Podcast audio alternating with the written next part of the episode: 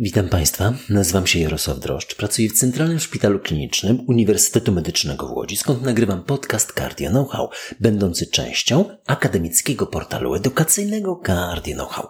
Jest on przeznaczony wyłącznie dla profesjonalistów i odzwierciedla wyłącznie moje osobiste poglądy. Się chyba dłużej, bo mamy więcej. Ale jakich fajnych rzeczy. Jesteście znudzeni kardiologią interwencyjną? Nie powinniście Państwo być znudzeni, bo to naprawdę jest tygiel burczącej, bulgotającej wiedzy kardiologicznej, która pączkuje. Pączkuje. Na początek mały test. TCT. Co to takiego? Hmm? No to największe spotkanie kardiologów interwencyjnych na świecie. Co oznacza skrót TCT? Transcatheter Cardiovascular Therapeutics. Pierwsza konferencja TCT kiedy się odbyła? 1988. Mamy zatem 35-lecie. Dokładnie tyle samo, ile ja mam lat jako lekarz. Kto stworzył TCT? Mhm, Martin Leon. Ilu było uczestników pierwszego spotkania? 150. A tego ostatniego, które właśnie ukończyło się kilka dni temu, 10 tysięcy. No i gdzie się odbyło? San Francisco. A ciekawie było? No, to Państwo ocenicie sami. Dziś garść najistotniejszych, moim zdaniem, ogłoszonych wyników badań. W telegraficznym skrócie gdyż nie jest ich mało. Radians. Mamy pacjenta z nadciśnieniem opornym. A, te skróty, jak Państwo widzicie, radians, jak się to pisze i tak dalej. Oczywiście jest w transkrypcie, bo my mamy transkrypt na Cardio Know-how w tym podcaście. Więc mamy pacjenta z nadciśnieniem opornym, prawdziwie opornym, 3-4 leki, nadal wysokie wartości w 24-godzinnym monitorowaniu. To co możemy zrobić? No, no, no. Denerwację nerek. Działa? No tak, ale jest to konieczne, aby potwierdzić efekt w badaniach randomizowanych, ale nie takich zwykłych. Denerwacja versus leki, lecz denerwacja plus leki versus zabieg łudząco przypominający denerwację, ale bez denerwacji plus leki. Tak zwany kontrola procedurą SHAM. To tak na granicy etycznego pola, ale cóż, zdecydowanie konieczne jest zebranie wiedzy, aby technikę denerwacji upowszechnić i zapłacić za nią. Od ogłoszenia wyników badania Radians minęło 6 miesięcy, stąd obserwacje 6-miesięczne. A kto chciałby wiedzieć, jakie były wyniki wcześniejsze, odsyłam do epizodu 14 kwietnia 114, ACC numer 4, nadciśnienie tętnicze Radians 2, Radians HTN, Trio, denerwacja nerek. Tu ogłoszono analizę połączonych baz danych Radians drugi, Solo i Trio. Ponad 500 pacjentów. No i co? Ciśnienie skurczowe obniża się, szanowni państwo, versus procedury SHAM, nie, nie tak jakoś bardzo dużo. 6 mm supertęci, ale już istotnie. Jednocześnie o 10% mniej chorych musiało mieć intensywniejsze leczenie farmakologiczne. To nie przełom. Choć te liczby nie są spektakularne, to jednak badanie wykazało korzyści kliniczne istotnie statystycznie. Mam takie przeczucie, że powoli wraca koncepcja denerwacji nerek. Chciałbym, aby tak było, gdyż ta technika ma potencjał. Przy okazji, śmiertelność w nadciśnieniu tętniczym jaka jest? Na 6 miesięcy. 0,4%, poniżej 1% rocznie. Zwracam Państwa uwagę, że przy pojawieniu się niewydolności serca jest co najmniej dziesięciokrotnie wyższa. Drugie pytanie. Partenop. Stenty DES. Bezpolimerowe. Samo wprowadzenie nowoczesnych DES wyparło BMS, stenty niepowlekane lekiem, oraz pierwsze stenty DES. Kolejna rewolucja techniczna lokuje się zdaniem wielu, w eliminacji biopolimeru, który może być trwały lub biodegradowalny, ale może też powodować reakcję tkanek. Tego polimeru, biopolimeru nie ma wcale, a lekiem jest tu amfilimus. Lek zawiera mieszaninę kwasów tłuszczowych przymocowanych do metalowego rusztowania kobaltowo-chromowego, no i 2000 chorych, wyniki podobne do DES, ale nieznacznie nieistotnie statystycznie gorsze. Ślepa uliczka? No zobaczymy. Live BTK to badanie z zakresu interwencji naczyniowych tętnicy podkolanowej. BTK oznacza poniżej kolana. Tu testowano bioreserwowalne rusztowania scaffold. Do tego typu zabiegów próbowano samych balonów, balonów pokrywanych lekiem, stentów metalowych, des, aterektomii i rusztowań właśnie. Nie ma jasności, która metoda jest tu najlepsza. Tu rusztowania porównano z angioplastyką u 260 pacjentów. No a długość tego rusztowania to, szanowni państwo, 17 cm. Po roku nowa metoda z rusztowaniem jest lepsza w zachowaniu drożności naczynia o 30%. No ale nadal drożność jest zachowana jedynie u 3 na 4 chorych, u jednego nie. Tak to wygląda w praktyce dużo gorzej niż w tętnicach wieńcowych. Number needed to treat 4. Warto. Ale to niełatwe zabiegi. A jaką grubość powinny mieć stenty wewnątrznaczyniowe? Wracamy do naczyń wieńcowych. A jaką grubość powinny mieć stenty wewnątrznaczyniowe? Może cieńsze miałyby mniejszą tendencję do uszkodzenia ściany naczyniowej i przez to wykazywałyby mniejszą tendencję do stymulacji przerostu intymy i łatwiej ulegałyby endotelializacji, a przez to charakteryzowały się niższą trombogennością. Dokładnie takie były wyniki badań in vivo Choć na grupie 20 tysięcy chorych z 16 badań klinicznych poświęconych temu zagadnieniu nie udało się wykazać ich wyższości nad klasycznymi, które mają 80 mikrometrów, a te mniejsze mają mikrometrów 60. Zwracam tylko uwagę, jak dziś wygląda współczesna kardiologia interwencyjna. Mamy pytanie o grubość stentu, czy wystarczy cienki, czy też nie lepszy byłby ultra cienki?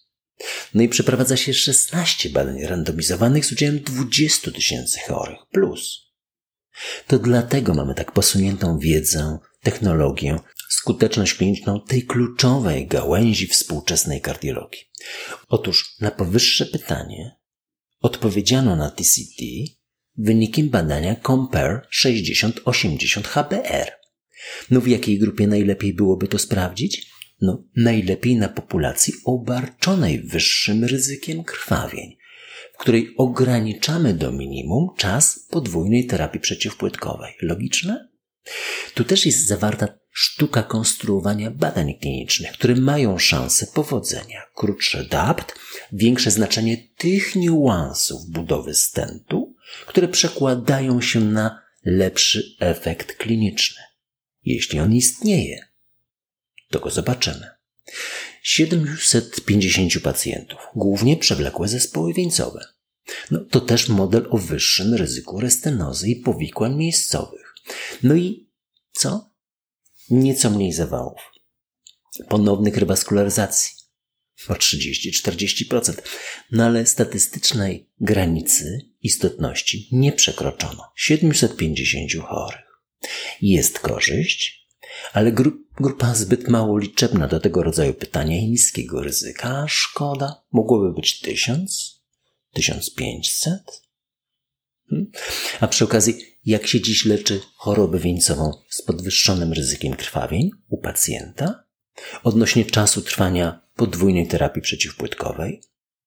Bo tu pozostawiono całkowicie wolną rękę badaczom. No i co? Jak Państwo myślicie, ile procent miało DAPT po jednym miesiącu? Tylko 40. Po sześciu miesiącach? Niecałe 20. No i aż jedna trzecia opuszczała szpital już bez drugiego leku przeciwpłytkowego. No i co? Nadal Państwo uważacie, że na całym świecie kontynuuje się bezrefleksyjne zalecenie cytuję, 12 miesięcy, gdyż odstawienie grozi zakrzeplicą w stęcie? Koniec cytatu. Badanie było prowadzone niedaleko stąd, w Holandii. Mm, zastawka trójdzielna. Zrobimy sobie przerwę z tętnicami wieńcowymi. Zastawka trójdzielna. Bardzo duża jest częstość czynnościowej niedomykalności, a jednocześnie złe wyniki leczenia operacyjnego. No co robimy dziś? Farmakoterapia, diuretyk, antagonista aldosteronu, no i całość leczenia niewydolności serca, wielka piątka. A co powinniśmy?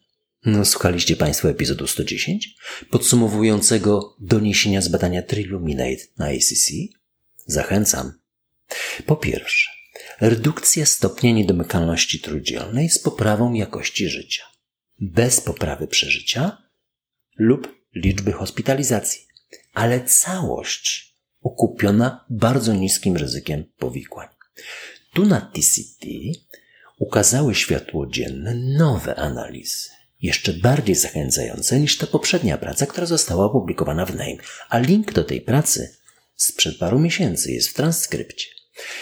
I są trzy analizy. Pierwsze to Triluminate Pivotal Trial. Pivotalny. Pamiętacie Państwo Marka Belka, który, pana profesora, który powiedział, że ten wyraz oznacza obrotowy, osiowy, wchodzący w koalicję z, prawą, z prawie każdą opcją. Pivotalne Pierwsze wystąpienie na TCT dotyczyło poprawy jakości życia, która pojawia się już w pierwszym miesiącu i utrzymuje się przez cały rok od zabiegu. Ważne, że ta poprawa jest tym większa, im gorsza jakość życia była przed zabiegiem i im wyższy stopień wyjściowej niedomykalności trójdzielnej. Link do pracy w GCC jest w transkrypcie. A na, na kongresie no, na kongresie autorzy nie podali tego linku, tylko kod kreskowy, prowadzący właśnie do udostępnionej publikacji. No, ta dzisiejsza młodzież. Wystąpienie drugie omawiało szczegóły jednej z podgrup badanych z niedomykalnością trójdzielną, u których spodziewano się poprawy po, impl- po implantacji TriClip i przeprowadzono ją bez randomizacji.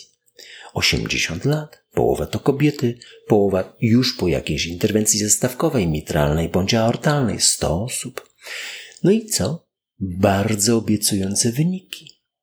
Brak grupy placebo nie daje możliwości porównania, no ale ledwo 15% śmiertelność, 24% odsetek rocznej rehospitalizacji z wyraźną poprawą jakości życia przemawia do mnie jako sukces tej metody. No i trzecia rzecz. Triscent 2.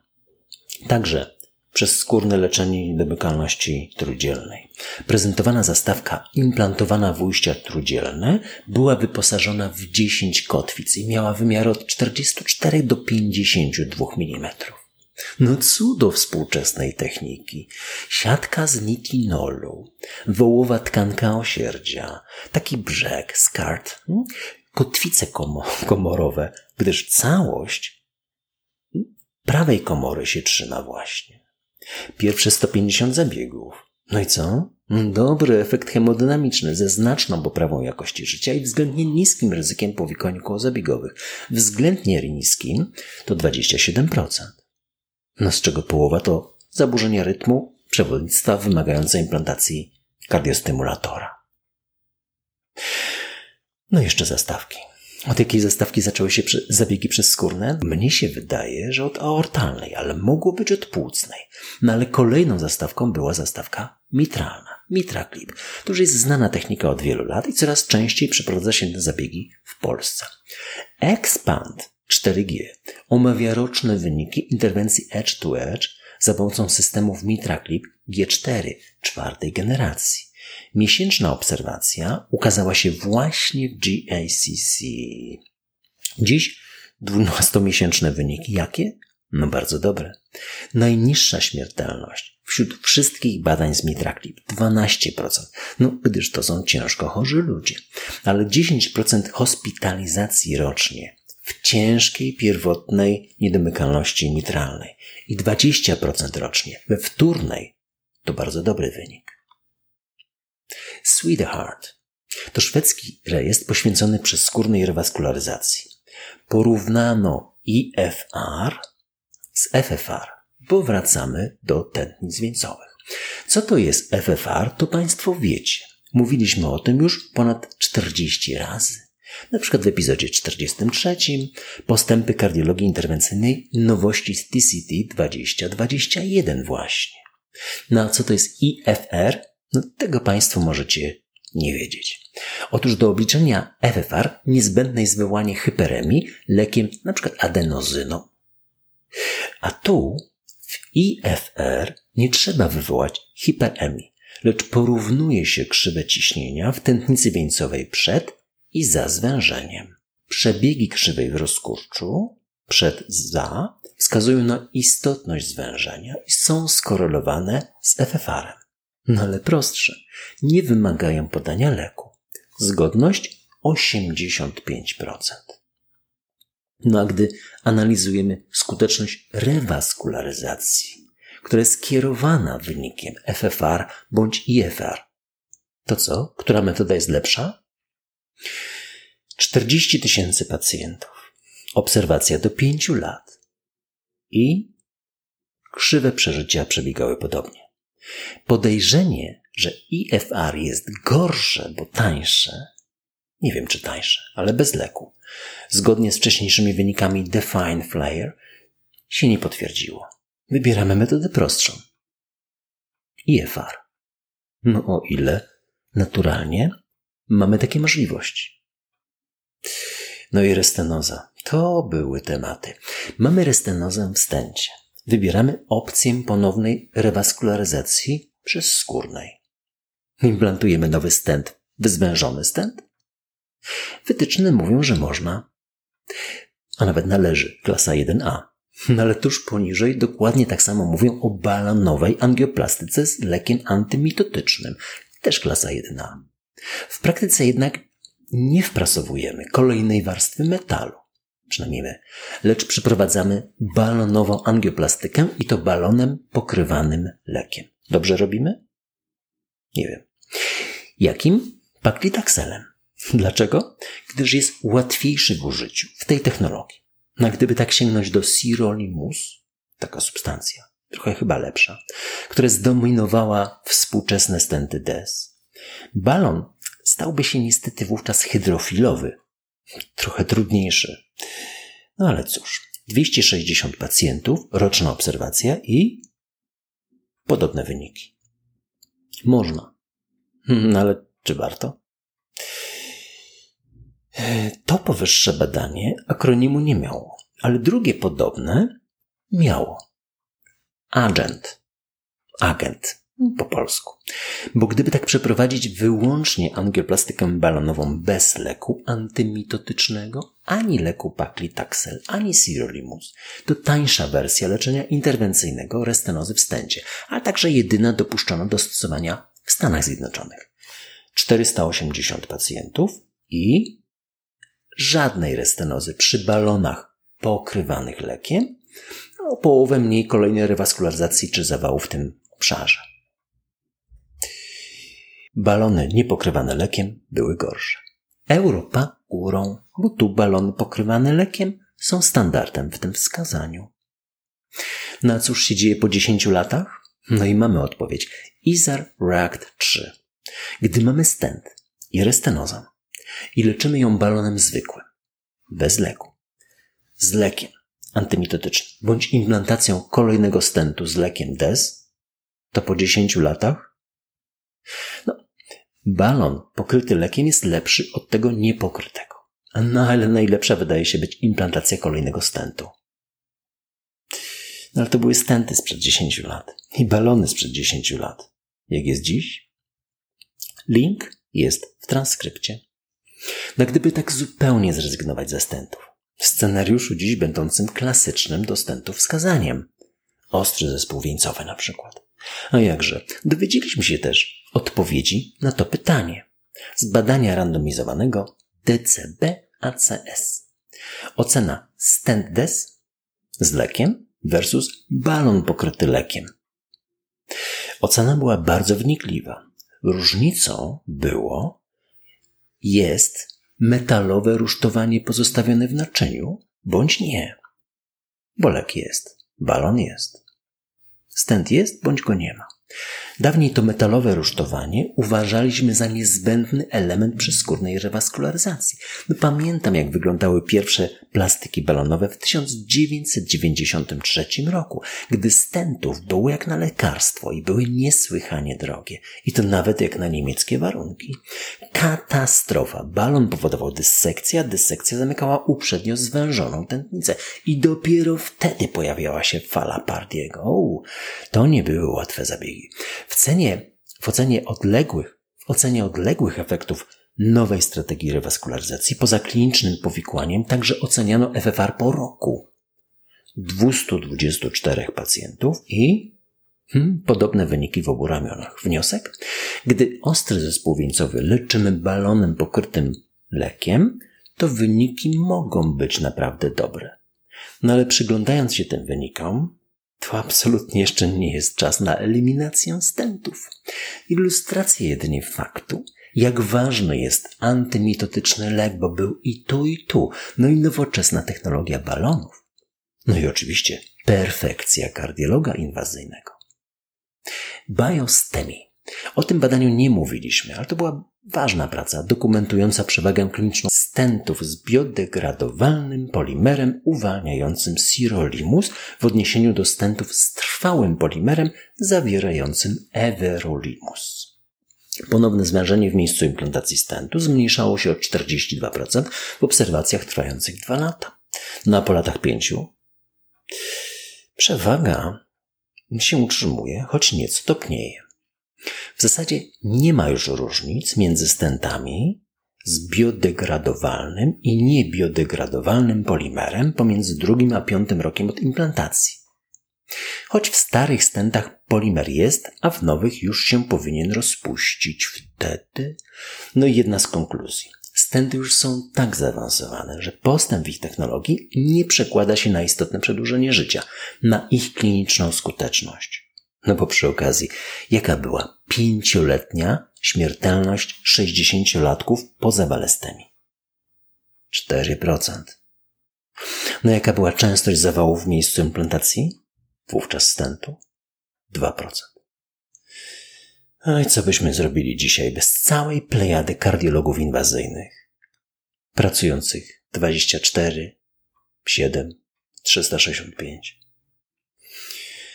No, niedawno w epizodzie 136, albo wiecie co Państwo, zrobimy z tego kolejny epizod, bo po prostu, yy, bo, bo, nie damy sobie rady. Jest jeszcze naprawdę dużo fajnych rzeczy, ale pójdziemy do Tawi, a potem wrócimy tutaj.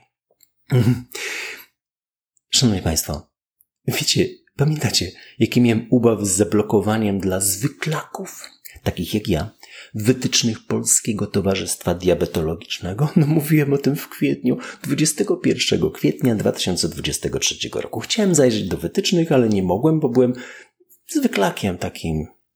Hmm. To był epizod 115. ACC numer 5, prewencja, coordinate, wielka trójka. No i co się dzisiaj stało? No bo dziś mamy wytyczne PTD do obejrzenia wprawdzie, no ale zawsze mamy. No, przez te pół roku nie działo się nic. Nikt nie dzwonił, nie wysłał mi tych wytycznych. nie mówię o państwu, tylko mówię o tych, co tam rządzą, nie? Aż tu nagle, dosłownie przed chwilą, otrzymałem mail. Cytuję. Szanowni Państwo, Uprzejmie proszę o nadesłanie skanu podpisanej deklaracji członkowskiej, koniecznie z datą założenia konta w systemie ptdiap.pl. I deklaracja jest do pobrania na stronie ptdiap.pl w zakładce członkowstwo. Pozdrawiam. Imię i nazwisko. Nic więcej.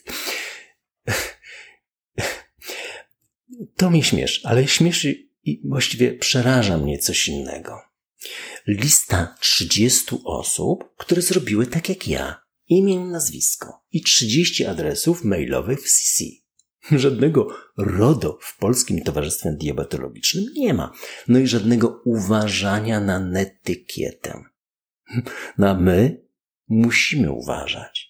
Jakie informacje pozostawiacie Państwo w rękach? PTD. Ukończyłem rodzinę Netanyahu. Wspomnienie przelotnego, a w ogólnym rozrachunku zupełnie nieistotnego zdarzenia w historii bardzo sławnej familii. Joshua Cohen przełożyła Agazano. Mi super. Wydawnictwo Agora. Nagroda Pulitzera 2022. No to obowiązkowa pozycja dla osób, które pragną zabawy, zadumy, wiedzy. Szkoda, że w polskich promocjach powieści zupełnie nie zwraca się uwagi na nagrody Pulitzera, nagrodę Bookera. W rekomendacjach w czasopism takich powieści jak u mnie informacji brak, a szkoda. Staram się zatem Państwu dostarczać najlepszych przykładów literatury światowej według mnie i jeszcze kogoś. Według największego eksperta, jaki chodzi po tym ziemskim padole. Ci, którzy mnie znają, to wiedzą. I ku mojemu zaskoczeniu jest to dość odległe od tej literatury, która jest promowana w Polsce. Zacząłem kolejną powieść, tym razem reportaż. No są już trzy ofiary śmiertelne. No dopiero mam stronę 25. No ale o tym opowiem za tydzień. No co będzie za tydzień? COVID. Szanowni Państwo, COVID. COVID wraca. Nie ma dnia, żebyśmy nie spotkali osoby chorej na COVID-19. O tym będzie za tydzień. I za dwa tygodnie chyba też. A za trzy tygodnie skończymy TCT. Jeśli Państwo będziecie mieli jakieś uwagi, komentarze, pytania, kierujcie na media społecznościowe Cardia Know-how. Jeśli będę też Państwu bardzo wdzięczny za promocję podcastów wśród lekarzy oraz komentarz, choćby jednym słowem i oceną. Slawa Ukrainie!